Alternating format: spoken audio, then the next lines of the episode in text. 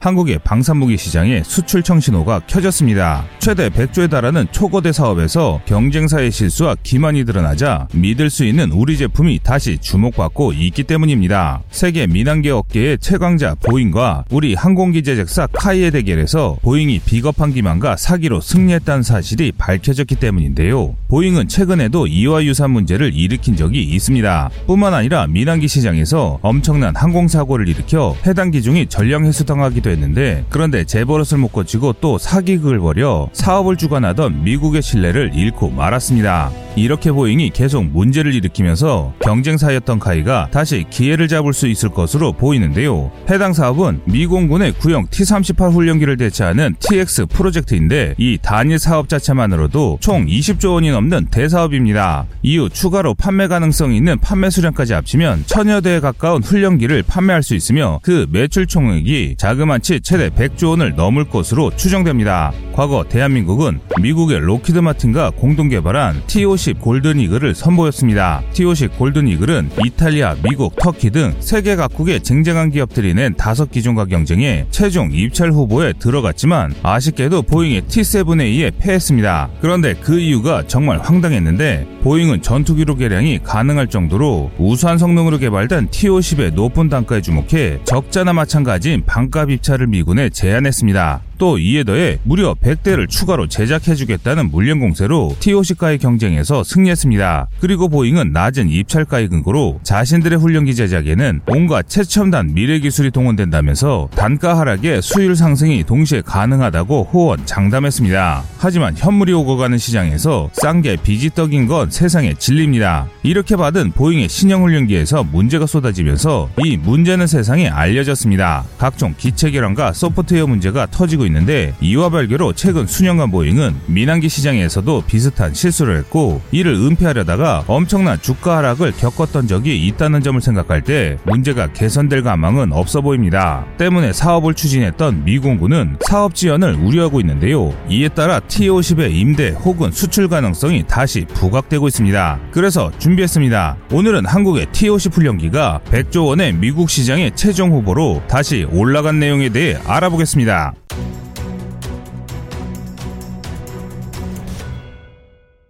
T-50 골든 이글은 우리 항공 역사에 상당히 기념비적인 항공기입니다. 최대 시속이 마하 1.5에 달하는 첫 국산 초음속 항공기이기 때문인데요. 바로 직전에 만들었던 KT-1이 최대 시속 650km 정도의 터보프롭 훈련기였다는 점을 고려하면 T-50의 개발이 얼마나 큰 도전과 모험이었는지 알 수 있습니다. 비록 T-50은 기술 부족으로 록히드 마틴과 공동 개발을 했지만 이는 KF-21 개발의 초석이 됐습니다. 우리의 첫 국산 고등훈련기 T-50 골든 골든 이글은 길이 13m, 폭 9.5m, 높이 4.8m로 자체 중량 6.4톤, 이륙 중량 11톤 정도의 복좌 훈련기입니다. 레거시 호넷이라고 불리는 FA-18AB에도 쓰인 F404 엔진을 채용해 경공격기에 가까운 우수한 기동성과 탑재량을 가진 우수한 초음속 항공기입니다. 이 특성을 그대로 이어받은 FA-50 파이팅 이글은 고가의 전투기를 살 수 없어 일반 전투기보다는 저렴하지만 우수한 성능을 원하는 개발도상국들의 수출이 이루어지고 있습니다. 훈련기를 구하는 대부분의 나라가 가장 원하는 기체는 음속에 가까운 초음속 훈련기입니다. 이는 미국도 마찬가지입니다. 미국의 TX 사업은 T-38 탈론의 대체 사업으로 T-38은 1호기가 나왔던 1959년부터 1972년까지 1140대 이상이 생산 및 배치된 고등 훈련기입니다.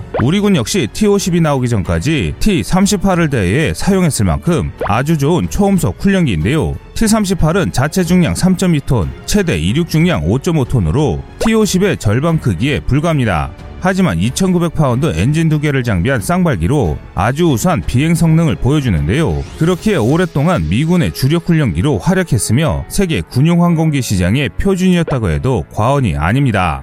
그러나 T-38은 오래돼도 너무 오래됐습니다. 아무리 세계 최고의 항공기 제작 능력을 가진 미국이라도 만든 지 수십 년도 더 지난 비행기의 수명을 늘리기는 쉽지 않습니다. 그뿐만 아니라 T-38은 시대가 변하면서 훈련기에 요구되는 성능 수준 역시 높아졌음에도 이를 충족할 능력이 없었습니다. 이 때문에 F-22나 F-35 같은 최첨단 전투기를 타기에 앞서 전환 훈련을 위해 쓰일 훈련기로 T-38은 적당한 기종이 아니게 됐습니다. 그래서 미 공군은 T-38을 대체할 차기 훈련기 사업으로 TX 프로그램을 추진했습니다. 이번 사업의 목적은 F-22, F-35와 같은 고가의 고성능 전투기를 조종하기 전 기존과는 차원이 다른 훈련기로 조종사의 조종 능력을 향상시키는 것이었습니다. 그런데 TX 사업의 이런 높은 기준은 한국의 T-50 골든 이글에 정확히 부합했고 미군 역시 가성비에 너무 집중한 성능이 떨어지는 여러 훈련기 사이에서 독보적인 존재감을 보이는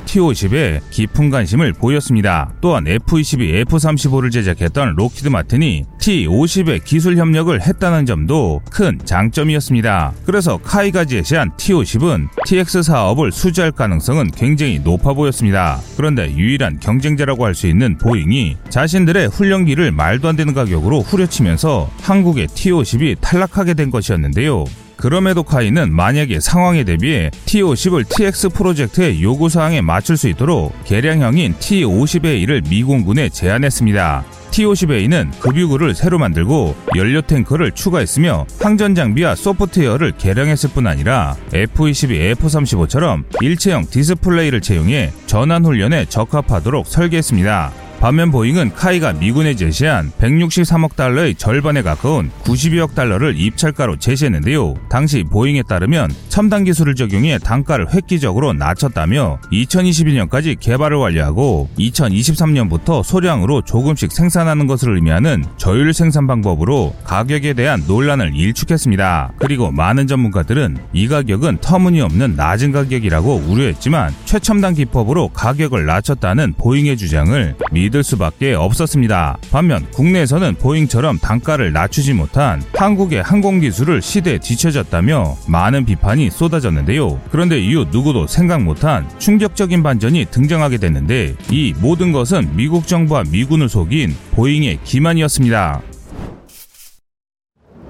사실 최근 보잉은 여러 차례 구설수에 오른 문제가 많은 회사입니다. 보잉은 예전부터 항공기를 판 뒤 판매를 물릴 수 없는 단계가 되면 온갖 배짱 장사를 하기로 유명했습니다. 뿐만 아니라 민항기에서 뛰어난 역량을 보이지만 최근 전투기 입찰에서 연달아 패배하자 수주를 시켜주지 않으면 방위 산업을 접겠다며 일자리를 이용해 미 연방 정부를 협박했던 양아치 기업이기도 합니다. 그리고 이런 악행은 결국 민항기 시장에서도 대사건으로 되돌아왔습니다. 보잉 737 맥스가 두 차례 연속으로 추락하는 사건이 발생했는데요. 이 조사 결과로 보잉이 그동안 감추고 있던 치부가 세상에 드러나게 된 것입니다. 보잉 737 맥스는 1967년 처음 출고된 보잉 737의 후계기인데요. 원래 보잉은 737의 뒤를 잇는 새로운 비행기를 개발하려 했습니다. 하지만 경쟁사인 에어버스가 A320을 개량한 A320 네오로 쏠쏠하게 돈을 버는 것을 목격하자 이후 자신들도 어느 정도 신뢰성이 입증된 옛 항공기를 개조하는 것으로 방침을 변경하고 737의 개량 사업을 추진했습니다. 그렇게 등장한 것이 보잉 737 맥스입니다. 시작부터 불순한 목적으로 만들어진 이 항공기는 설계부터 심각한 문제가 있었습니다. 시대가 발전해 더 좋은 엔진을 달려고 했지만 동체가 너무 낮아 엔진이 땅바닥까지 닿는 문제가 생겼고 임시 방편으로 항공기의 이착륙을 책임지는 랜딩 기어 길이를 늘리면서 이 문제를 해결했습니다. 그러나 오래된 구형 설계를 억지로 바꾸면서 무게 중심에 문제가 생겼고 이로 인해 항공기가 실속할 수 있는 위험이 생기게 된 것이죠. 그래서 보잉은 이 문제를 해결하기 위해 항공기 제어 시스템인 MCAS를 도입해 자동으로 항공기의 균형을 맞추는 기능을 737 맥스에 탑재했습니다.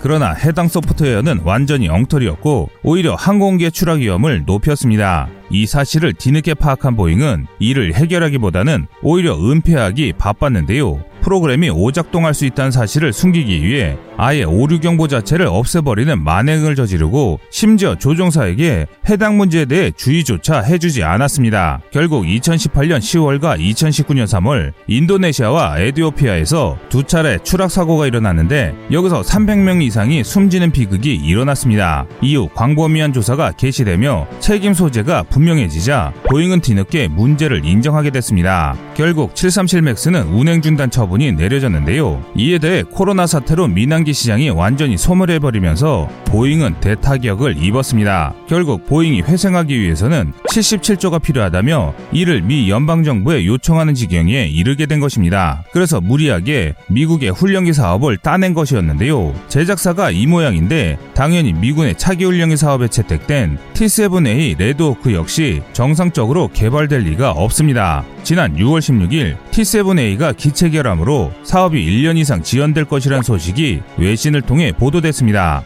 사업이 지연되는 만큼 가격이 올라갈 것은 정말 당연해졌는데요. 그리고 737 사태만 봐도 알 수 있듯이 보잉은 믿을 수 없는 기업이란 사실이 만천하에 드러난 상황입니다. 이 때문에 미국 훈련기 사업은 상상 이상의 단가 상승이 일어날 것은 분명해졌는데요. 여기서 더욱 충격적인 것은 보잉은 이러한 문제를 해결할 능력을 상실했다는 것입니다. 그동안 보잉은 재정학처로 많은 기술자들을 해임했는데 그 이유 역시 황당합니다. 첨단 기술로 숙련 기술자들을 대체할 수 있다는 것이었습니다. 이 때문에 엄청난 수의 전문가를 해고했는데요. 때문에 항공업계에서는 보잉이 미군의 TX 사업은 정상적으로 참여가 불가능할 것이라고 예상하고 있습니다. 이처럼 T7의 개발 완료가 불투명해지자 오히려 다급해진 건 미군이 됐습니다. 그래서 최종 후보였던 T50을 임대하거나 혹은 소량으로 구매해보자는 의견이 나오고 있게 된 것인데요. 사실 성능이나 운용 목적에 맞는 것은 T50이 유일했었기에 미군 내에서도 호평이 많았다고 합니다. 이 때문에 보잉의 T7 문제가 해결되지 않고 추가 지연이 발생한다면 미군은 T7의 도입을 취소하고 새로운 훈련기를 알아볼 수밖에 없습니다. 그렇게 된다면 당연히 마지막까지 경쟁하고 최종 후보였던 한국의 T50이 가장 유력한 대체기가 될 수밖에 없습니다. 앞으로 한국의 T50 골든 이글이 미국 땅에서 비행하는 날을 기대하겠습니다. 여러분의 생각은 어떠신가요? 시청자님의 현명한 의견을 댓글로 남겨주시기 바랍니다. 여러분들의 좋은 의견이 좋은 영상을 만드는데 많은 힘이 됩니다. 이상 꺼리튜브였습니다.